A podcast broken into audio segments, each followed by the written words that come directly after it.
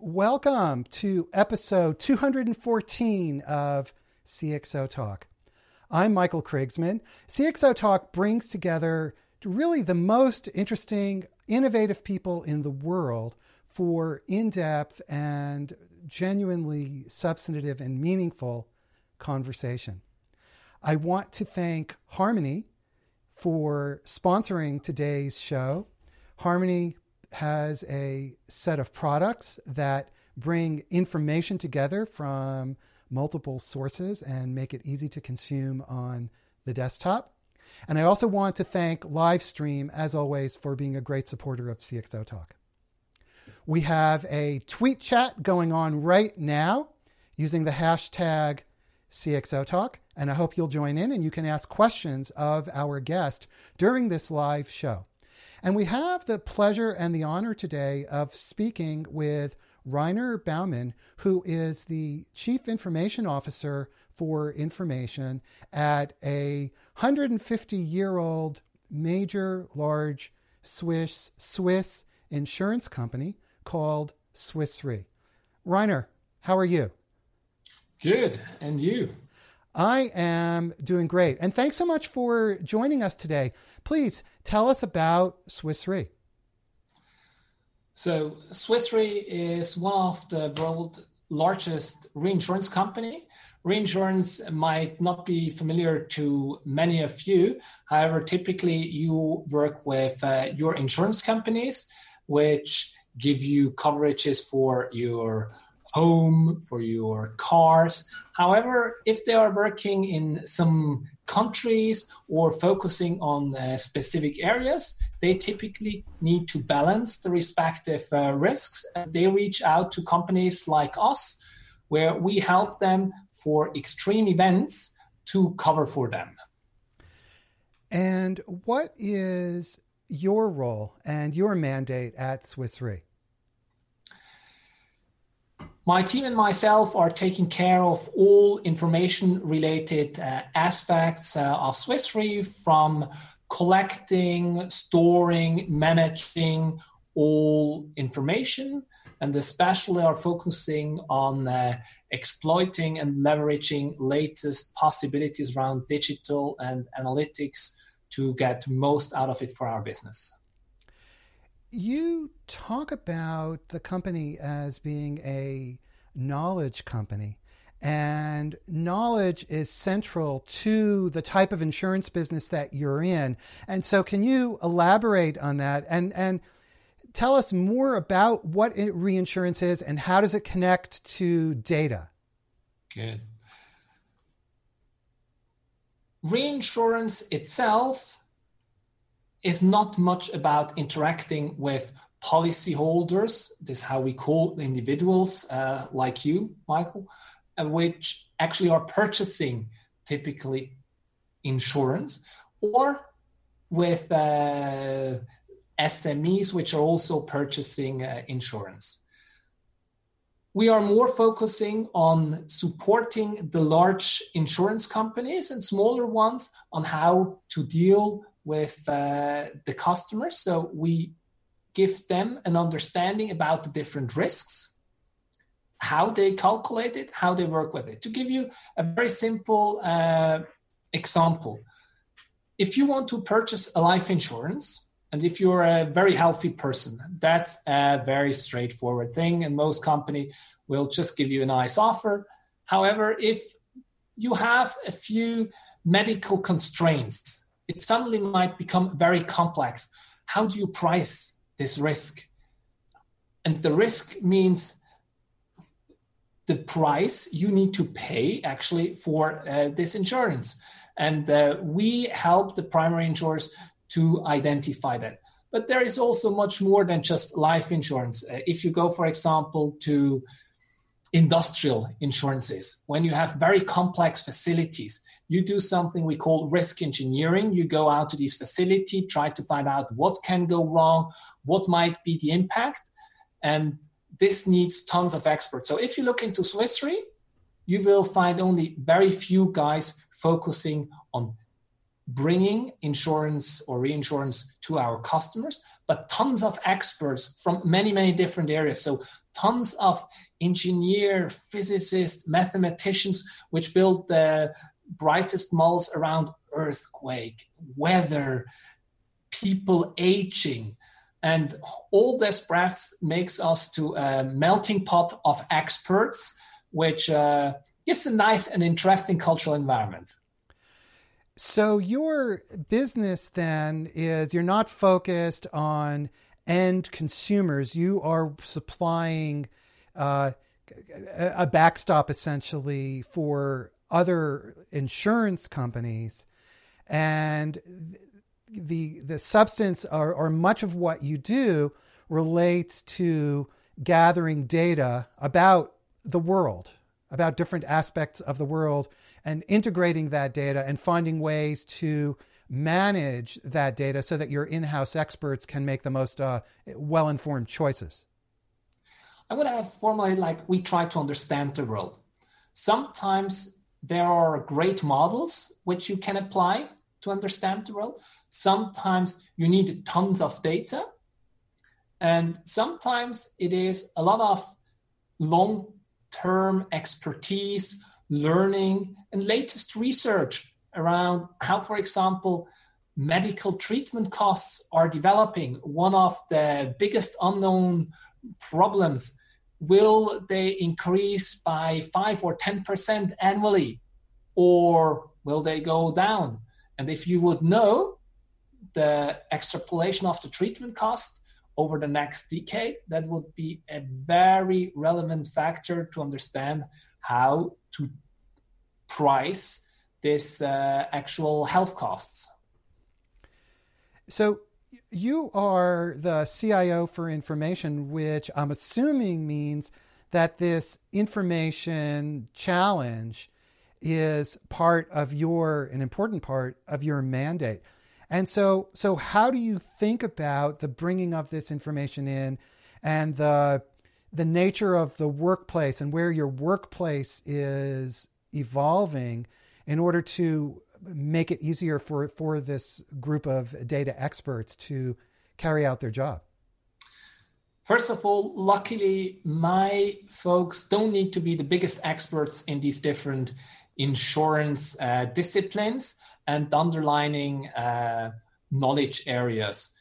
We are the expert in how to actually work with that data and on methodologies when we talk uh, about bringing in data, but also leveraging uh, the latest uh, technologies when it gets to mathematical models, for example, or how you calculate some uh, uh, weather conditions. Then we have our engineers, physicists, which know this much better than we do. However, when you have, let me uh, give you a, a little example.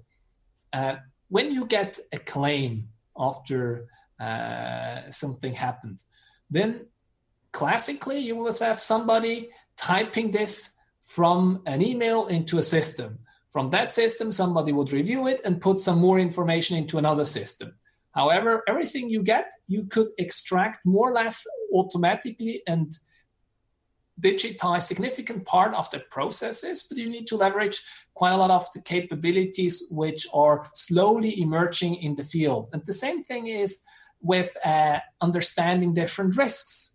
There is so much uh, information there which we only use in a very small portion, but the majority of that information is typically unstructured, is unrelated, I mean, it comes from very different sources. You need to put it into context, understand it, and no, we do not employ hundreds of thousands of people. You need to do this in an intelligent way. And that's where most of uh, our focus is. Which, of course, then raises the question of how do you do this? That's the magic question. And two days later, we probably would have uh, found no silver bullet yet. We apply all the, I would say, best practices around. When you, for example, acquire external information, you first need to make sure that you understand where it's coming from in the context.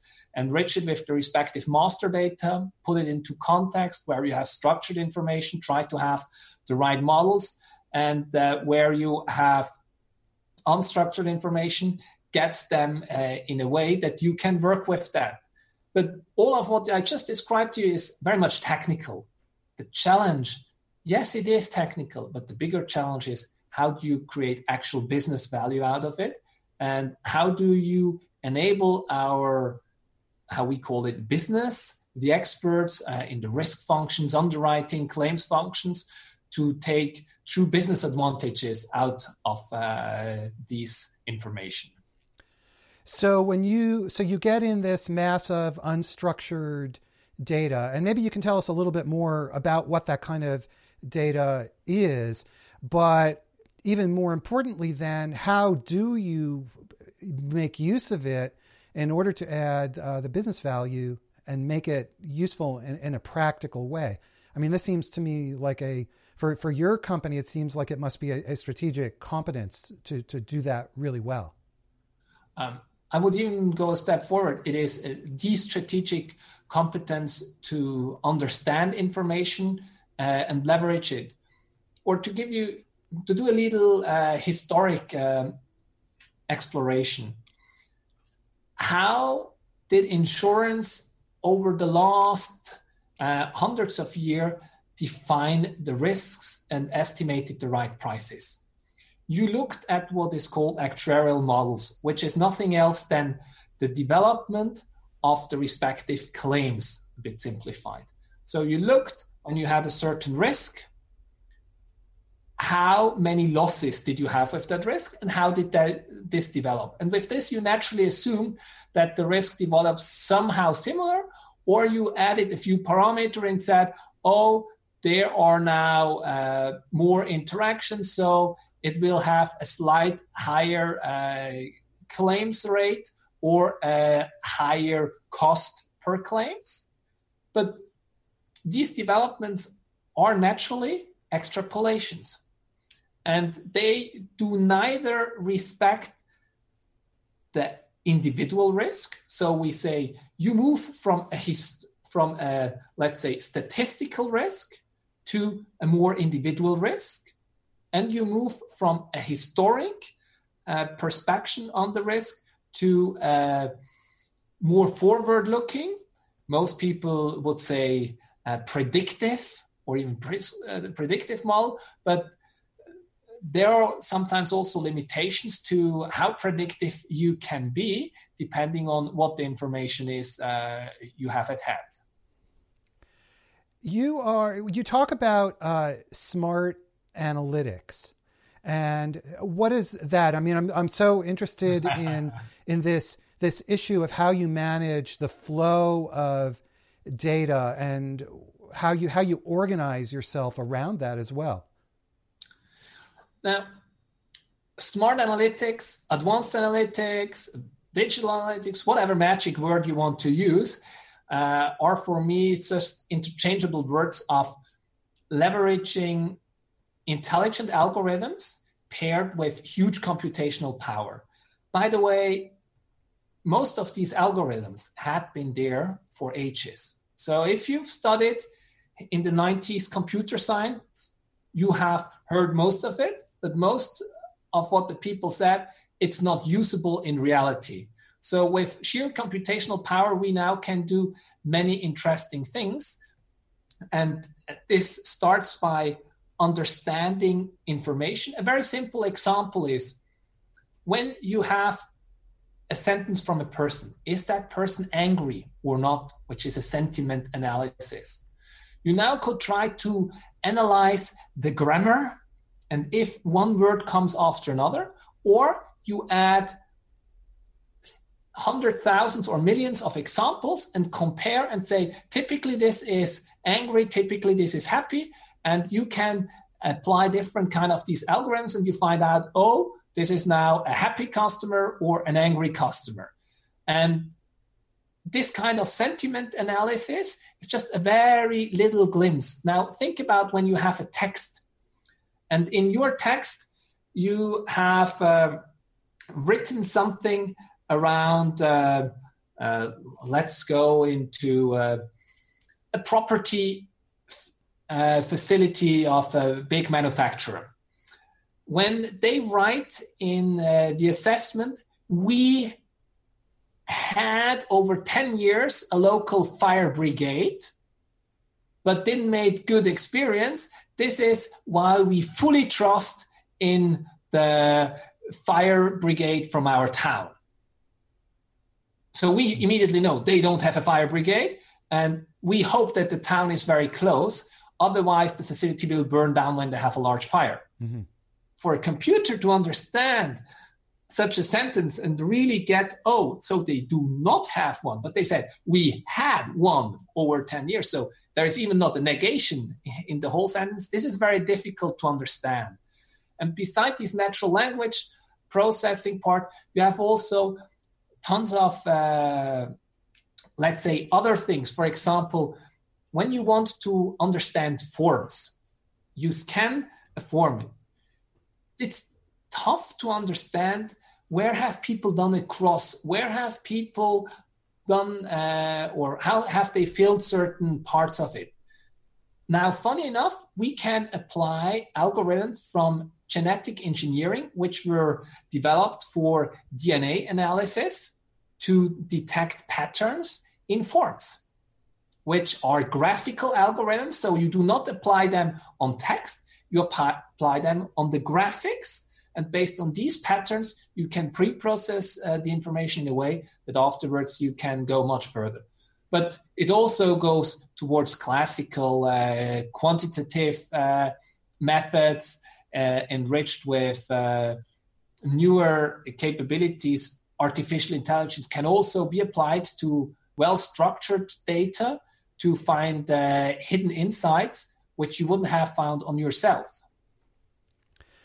What about, there's there's also um, a, a human dimension to this, which is you're, you you come from a very well-established industry, the insurance industry, in a company that's one hundred fifty or more years old. And so how do you ensure adoption? How do you get your workforce to change the way it works to absorb these new ways of thinking about data, analyzing data, absorbing data, making decisions with, with data? And this is a huge challenge you're bringing up here, because it's not just about analyzing data. If you think, we have typically experts which are with us for years. So if you walk through Swiss Re, you find a lot of very experienced and sell people.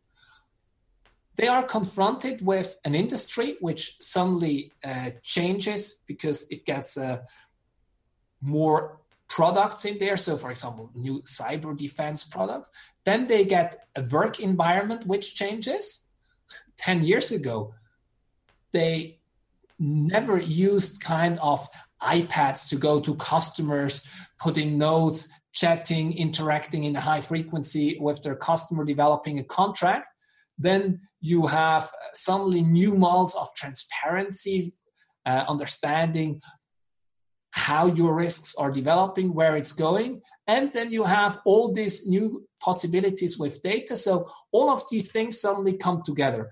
And in this environment, uh, to be fully transparent, we don't have a golden nugget. And we heavily s- struggle with uh, embarking all of our workforce uh, on the journey by adapting different uh, capabilities offered. And the solution path we take at the moment is try to provide different possibilities and opportunities to them and let them choose to a certain degree. The tries we sometimes had to impose a certain way of working, we fail pretty miserably.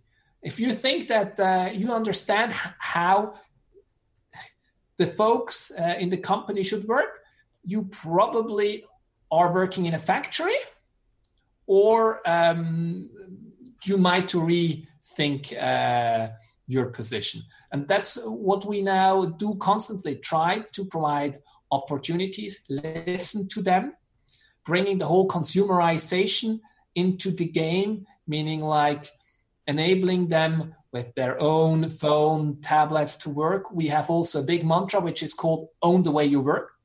So people can work at home, on travel, and uh, with that, having a much more attractive uh, work environment for them, which at least we get some pretty good feedback on uh, how we are exposing these capabilities uh, to the, our employees now.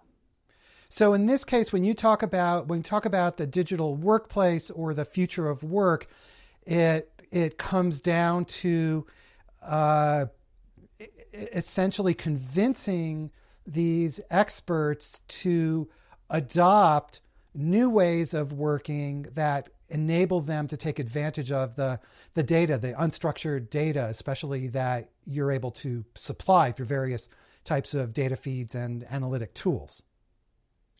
Um, yes, that's one part of it. And uh, you could also see it as a very uh, classical adoption problem uh, with uh, latest technologies. When you, and let me perhaps switch uh, to an uh, other industry. If you go to lawyers, lawyers, especially in their early years, spend tons of time finding the right information somewhere, preparing them, distilling uh, insights out of court case decisions. And there is a small portion which is truly high-end value-adding.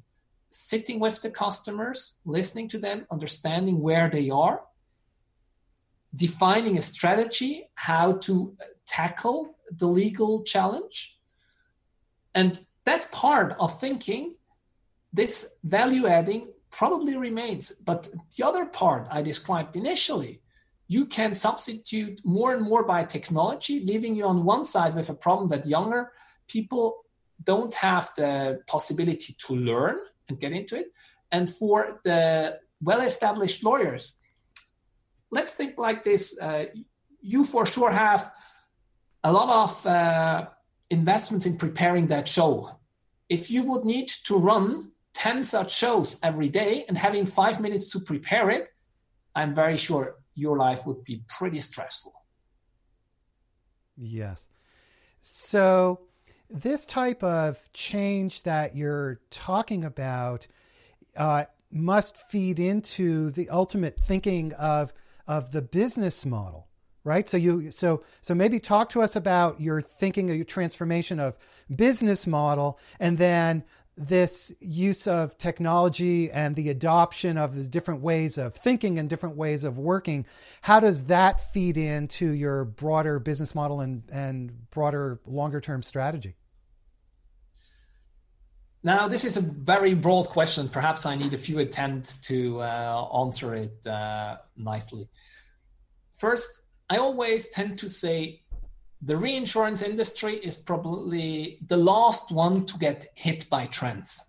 First, you see it somewhere in commercial retail, then very, very late in retail banking, then investment banking, then retail insurance, latest in reinsurance.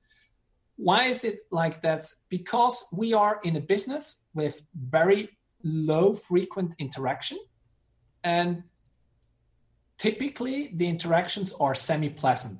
Or at least I don't remember people saying, oh, cool, I crashed my car, I can talk to my insurance. And also not, cool, I need a car insurance. And cool, I may pay thousand bucks a year for that insurance. I'm so glad to do that.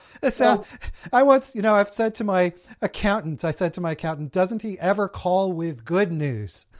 Uh, Same kind he, of thing.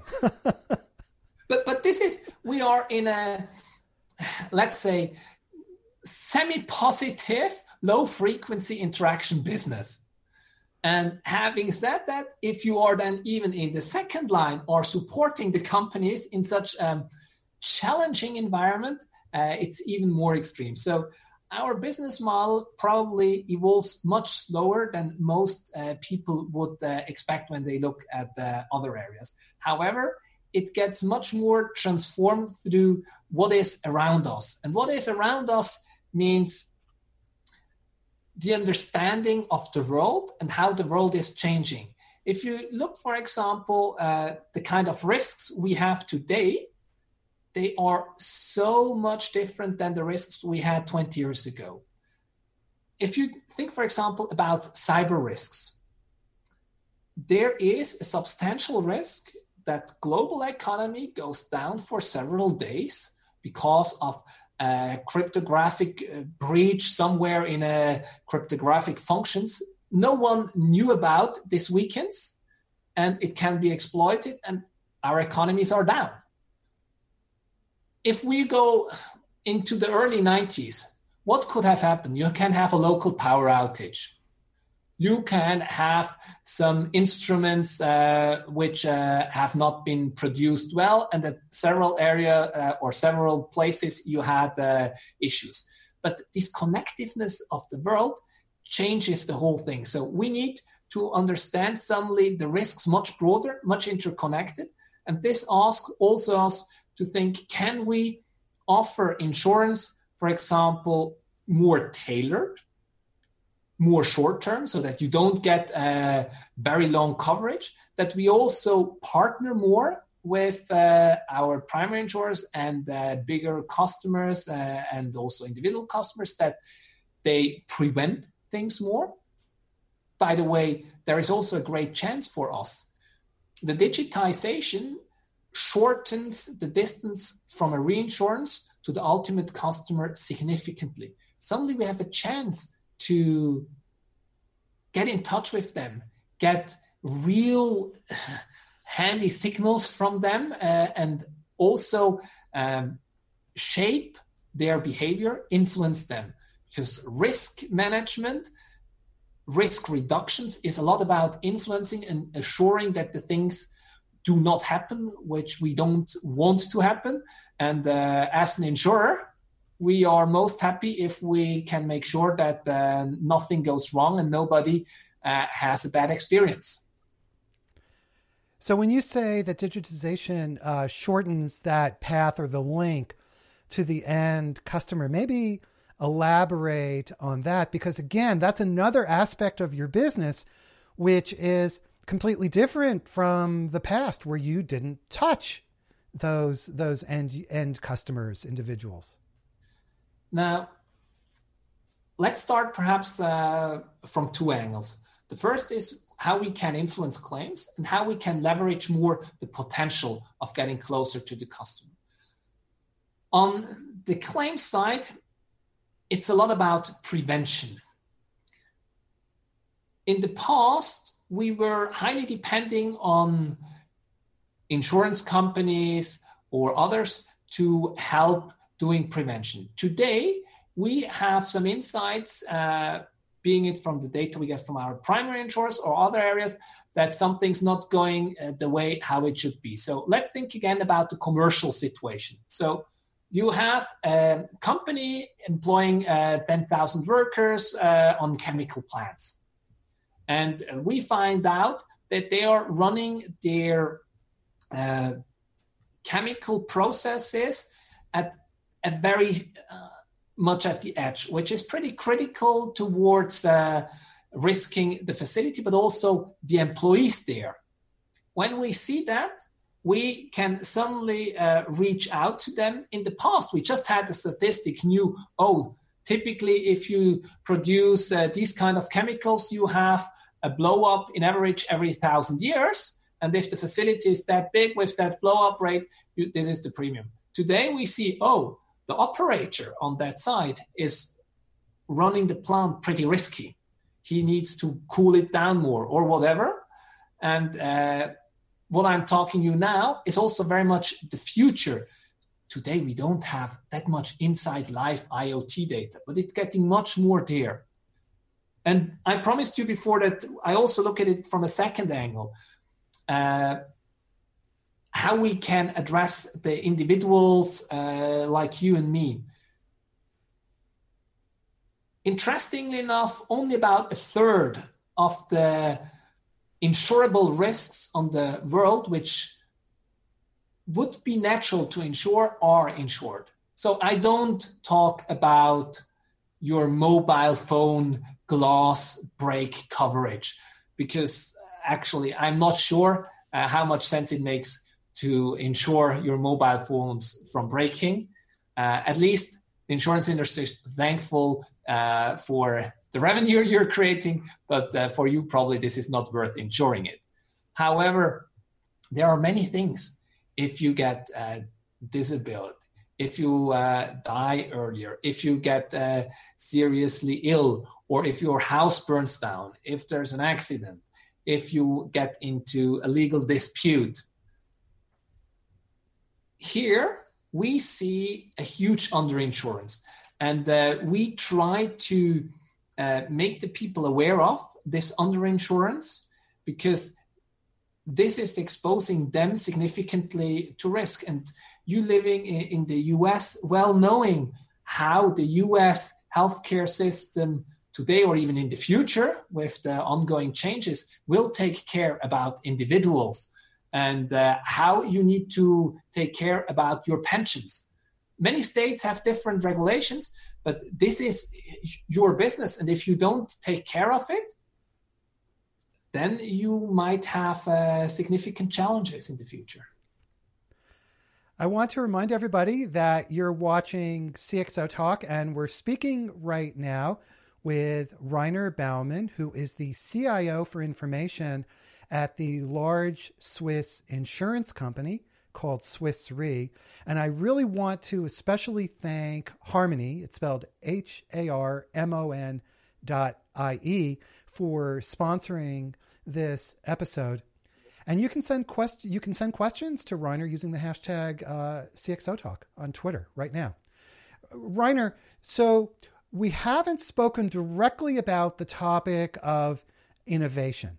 And mm-hmm. for a company that is one hundred fifty years old and that is in an industry that's changing so rapidly right now, I have to assume that innovation is very top of your mind. And so can you talk about innovation, which I assume also is the, the kind of glue that holds these various pieces together that you've been describing? Innovation, in fact, is one of our core paths uh, in the company. And innovation for us doesn't come from a tough, stringent managed research project. Innovation comes from the entire company. We aim at creating a lot of freedom and invite people to think about different opportunities. So collaboration, open problem sharing, discussions are at the core. You could even say that certain kind of uh, more edgy working environments uh, with some tech companies have were or, or are not new to us, since uh, we try to foster such kind of exchanges. And when we then look into the individual activities and how they work, then very often during a lunch talk or during a discussion with a primary insurer, we come to the idea, oh, we could or should, and try out uh, something. And with uh, our expertise, we typically then uh, are able to grow these things. Naturally, you also have uh, the typical top-down challenges that you, for example, uh, see, oh, the population is aging more and more. How do you understand this? Uh, because the aging of the population is a huge financial risk to life insurance pension funds, and uh, you need somehow to be able to calculate it. And then you suddenly find yourself into more tailored discussions. And here I think we can be fully transparent. Whenever you have a very tailored focus, innovation becomes much more difficult than when you let it come through the organization. And uh, similar to, as I referred before, tech companies, most of our biggest innovation came from smart people in the ranks, figuring out something with their passion. So again, that's a, a, a cultural dimension that, uh, and, and so how are you thinking about the culture and changing the culture of this, this one hundred fifty year old company to support this type of collaborative and innovative thinking? So on one side, we are lucky that we have already such a, a collaborative environment. On the other side, we have also these, uh, I would say, generation changes, which suddenly come in and want to work in new ways. We have uh, tons of digital tools supporting them, however, not fully meeting the needs of uh, the more experienced generations. So we try to bring them together with most best practice we, we find out there, being it community events physical, being it not like a C X O talk, but uh, in the data science community, for example, around smart analytics, there is every second week a one-hour talk about a certain topic, or we just have in four weeks a huge uh, conference uh, in our uh, main conference facility where we have several hundred people getting together and thinking about different problems. Uh, we have uh, sometimes competitions or conducting hackathons. And uh, mixing these different elements allows us to embark a bit onto this. However, we also face here a huge challenge since we have this more brain-heavy work.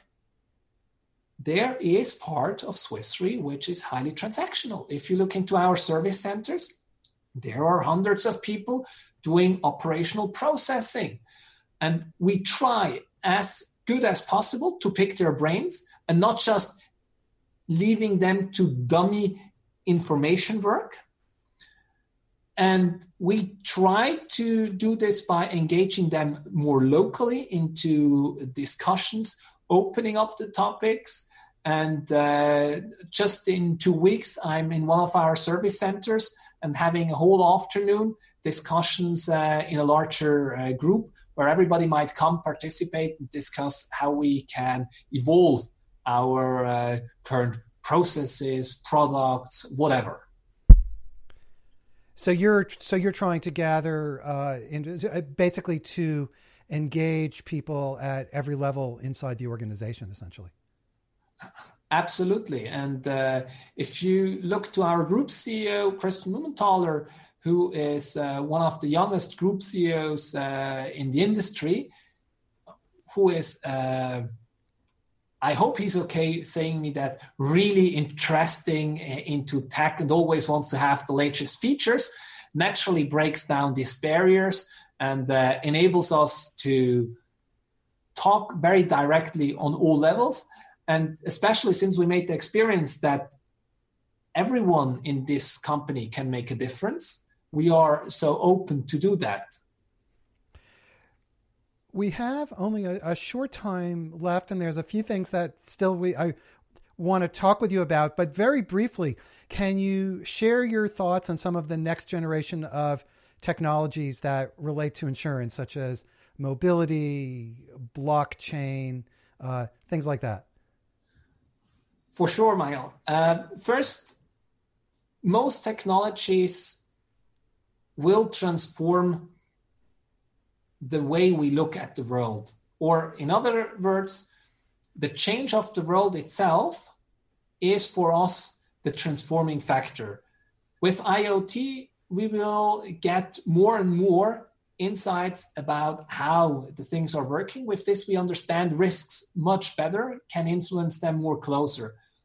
Mobility, or how I would call it connectiveness, allows us to stay in touch with whatever is out there. Here we talk very often also about connectiveness of people, because IoT is more focusing on devices, on industries, facilities, sometimes also people, but people, they have much more than their fitness tracker and their intelligent clothes. They are very social, they interact, they leave tons of tracks everywhere. By the way, just to give you one uh, very nice uh, uh, example, there was an insurance company in the U K which uh, shifted their model for estimating your driver risk completely by just analyzing your social media footprint. And if you had uh, were well-behaving, they assume you're also a good driver. If you are uh, have a bit of special character in social media, they assume that uh, this special character will also be replicated on the street and priced this respectively. This wasn't not really appreciated by the regulator, but that's the kind of technology changes. Uh, we also see a lot of uh, financial uh, technologies from the fintech area, which influences more uh, the asset management payment part, like uh, blockchain. And uh, what other technology have you been thinking which uh, would be interesting for you? Uh, well, maybe digital payments. That seems like it might be relevant. Digital payments is especially interesting uh, in, from my perspective, two areas. One is when you get more to insurance uh, as a service on the go, so pay as you drive, pay as you live, then you need to have very small payments to capture the respective insurance. So electronic ways, new digital payments enable that. On the other side, micro payments, small payment uh, possibilities are also the key to open up insurance solution to areas uh, on the world which had very limited access to insurance. So if you think about Africa, how can you provide micro insurance to farmers? You need also the respective uh, payment solutions. And besides these uh, opportunities, this is always, and sorry, we are an insurer, we're always thinking about the threat dimension.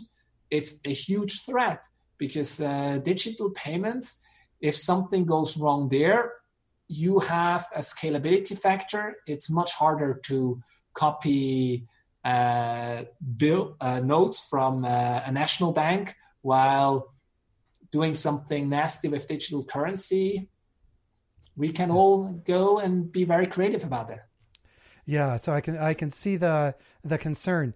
We have uh, just about five minutes left, and I know that you're working with Harmony, and Harmony sponsored this episode, and C X O Talk doesn't have commercials, and so I'm always I'm very grateful to to the people who support it. And so so tell us about what you're doing with uh, Harmony.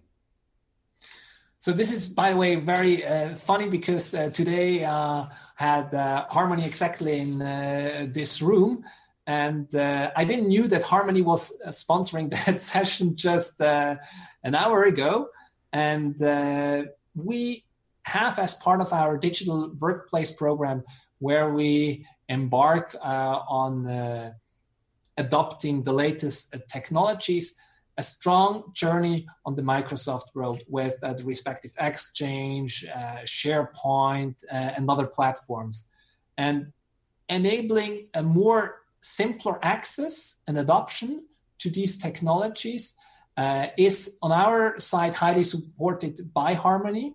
So how you can share documents in a simple way, how you can interact with people, and even on my mobile phone, I can get access to all my uh, documents wherever I am on the world, thanks uh, to our Harmony app.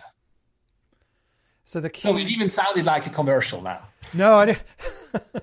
Well, so so the key is the simplicity of managing the information, which sounds like it's part of a key part of your broader strategy for the business.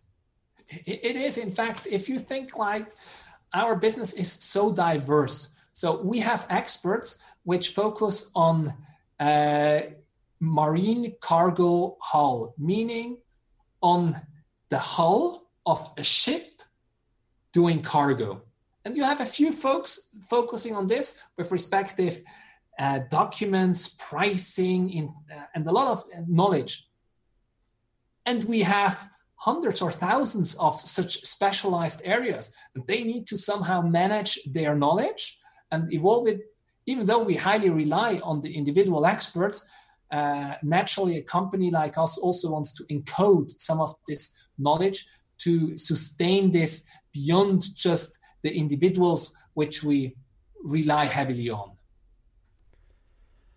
Fantastic. Well, this has been a, a very interesting discussion about an industry that is in the midst of dramatic change.